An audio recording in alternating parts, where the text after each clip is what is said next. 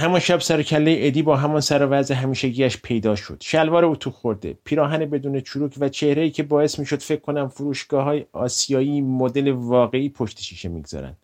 خیلی وقت بود ندیده بودمش. ادی همیشه ناپدید و پدیدار می‌شد.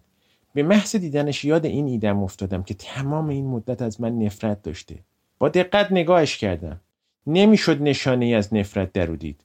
شاید اینقدر تظاهر به دوست داشتنم کرده بود که دیگر یادش نمیآمد از من بیزار است. اصلا برای چه تظاهر می‌کرد از من خوشش میآید؟ چه تله شومی برایم کار گذاشته بود؟ شاید هیچی. شاید فقط می‌خواست تنهاییش را لطیفتر کند. همین. ناگهان دلم برای تمام سوخت. پرسیدم کجا بودی؟ تایلند. می‌دونی از تایلند خوشت میاد. بد نیست یه بار بری. واسه چی باید از تایلند خوشم بیاد؟ بهت میگم فکر می‌کنم از کجاها ممکنه خوشم بیاد. وین شیکاگو بورا بورا و سنت پترزبورگ. حول هوش سال 1890 در مورد تایلند خیلی مطمئن نیستم. اونجا چیکار می‌کردی؟ من امروز عکس تو رو روی صفحه اول روزنامه دیدم. ممکنه. چه خبر شده؟ بهش گفتم چه خبر شده. وقتی گوش می‌کرد احساس کردم چشمانش در جمجمهش بیشتر فرو رفتن. ببین من الان هیچ کاری ندارم. همونطور که خودت می‌دونی اوضاعم هم اخیرا زیاد خوب نبوده. فکر نکنم برای میلیونر کردن مردم به کمک من احتیاج داشته باشی. داری؟ شاید چرا که نه. ادی راست می‌گفت. وقت از او رو برگردانده بود. زندگی او هم داغان شده بود. کلوب هایی که مدیریتشان می‌کرد همان هایی که یکیشان را در دوران فروپاشی روانی هم با ماشین نابود کردم به خاطر حضور دختران زیر سن قانونی به دستور پلیس تعطیل شده بودند. همچنین داخلشان مواد مخدر هم خرید و فروش شده بود. یک شب هم در یکی از کلوب ها تیراندازی شده بود و یک نفر مرده بود. تمام این حوادث باعث نشده بود ادی خم به ابرو بیاورد و فکر می‌کنم ادا هم در نمیآورد. برای تاثیر نگرفتن از مشکلات این چنینی راه روش خودش رو داشت. انگار تمام اینها در واقعیتی اتفاق میافتاد که او داشت با دوربین تماشایش می‌کرد. بنابراین وقتی از من پرسید می‌تواند در طرح میلیونر کردن مردم همکاری کند با کمال میل به او جواب مثبت دادم. حس خوبی دارد وقتی آدمی که به تو نزدیک است بالاخره از تو می‌خواهد کاری برایش انجام بدهی. ضمنا من هنوز به اون مغروز بودم و این راهی بود برای اینکه دینم را ادا کنم. از آنجایی که او تجارب مدیریتی داشت پیشنهاد کردم در امور اجرایی کمکم کند. راستش احساس می‌کردم بار سنگینی از روی دوشم برداشته شده. من فقط می‌خواستم ایدم از قوه به فعل در بیاید. اصلا دوست نداشتم در کارهای اجرایی دخالت کنم. ادی دست زد و گفت باورم نمیشه می‌خوایم مردم رو میلیونر کنیم. مثل این میمونه که داریم نقش خدا رو بازی می‌کنیم نه؟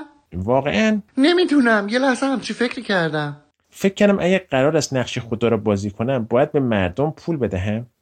خود خدا هم همچین چیزی به ذهنش نمی‌رسه.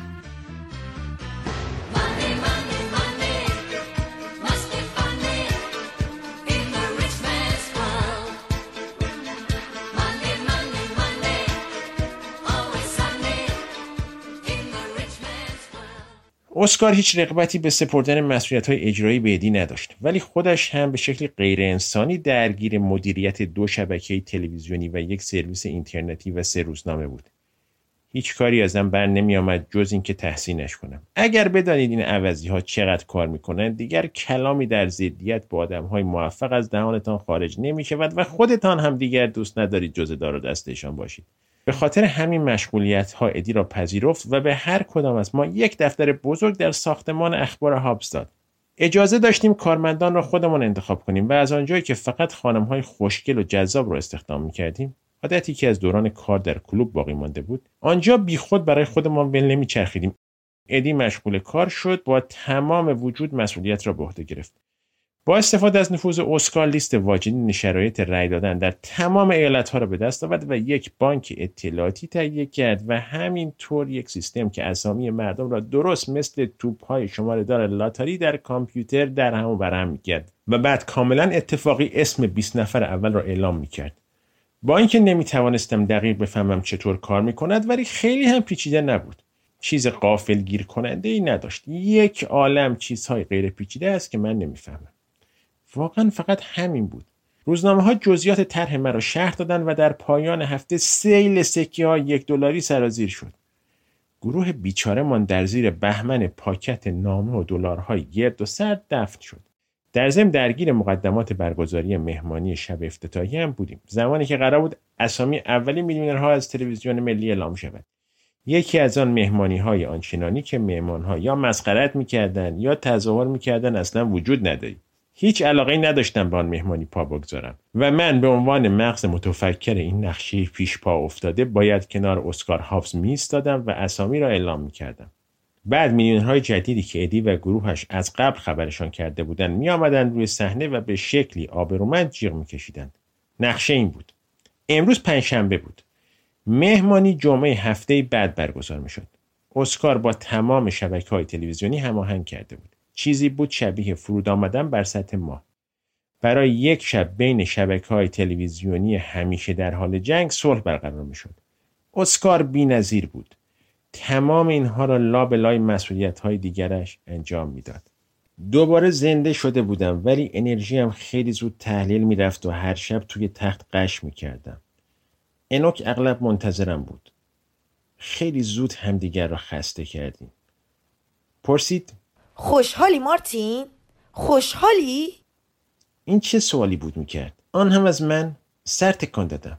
خوشحال نه ولی زندگیم شکل عجیبی پیدا کرده برای اولین بار بهش علاقمند شدم این حرفم باعث شد لبخندی از سر آسودگی بر لبانش بنشیند سهشنبه قبل از مهمانی پشت میزم مثل اساسی دفتر بی حرکت نشسته بودم که تلفن زنگ خورد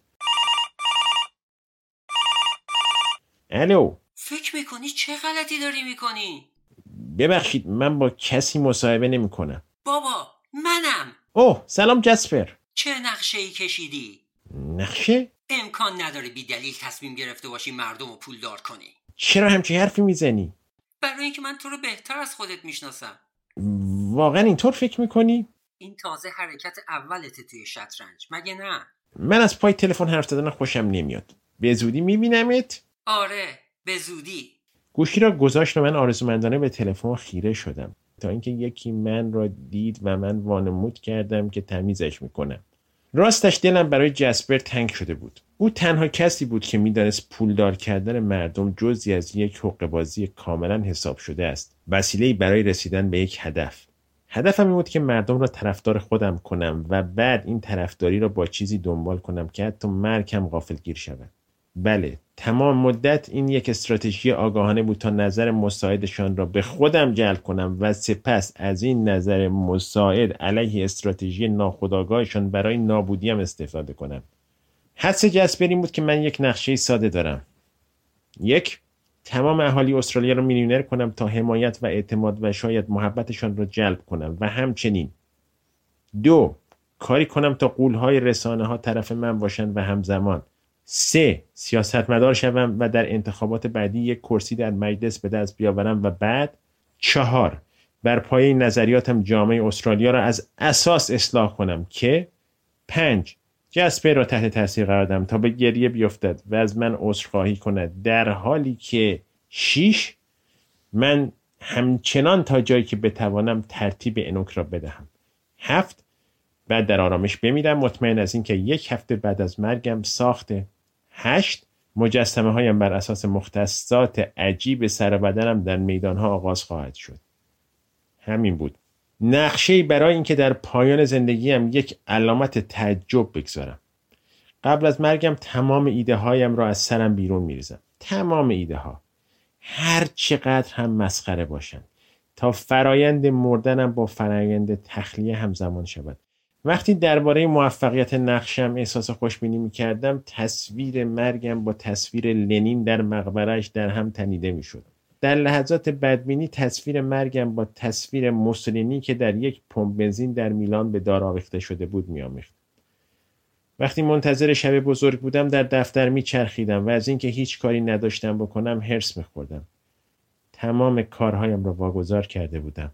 تنها کاری که ازم برمیآمد این بود که روی چهرم کار کنم تا حس متانت توام و وظیفه شناسی را در آن جا بیاندازم و از همه بپرسم کارها چطور پیش میره؟ و تظاهر کنم جوابهایشان برایم مهم است. از آن طرف ادی داشت خودش را با کار از پا در می آورد نگاهش کردم که تون تون چیزهایی می نوشت و فکر کردم هرگز احساسی مثل من داشته است یا نه. احساس چند مولکول بیرفت به هم که می‌خواهند با همراهی هم انسانی نامعقول تشکیل بدهند. ناگهان یک فکر فوقالعاده به سرم زد. گفتم ادی بین کسانی که قرار میلیونر بشن کسی از سیدنی هم هست یا نه؟ گفت. سه نفر. چطور؟ میشه پروندهشون رو به من بدی؟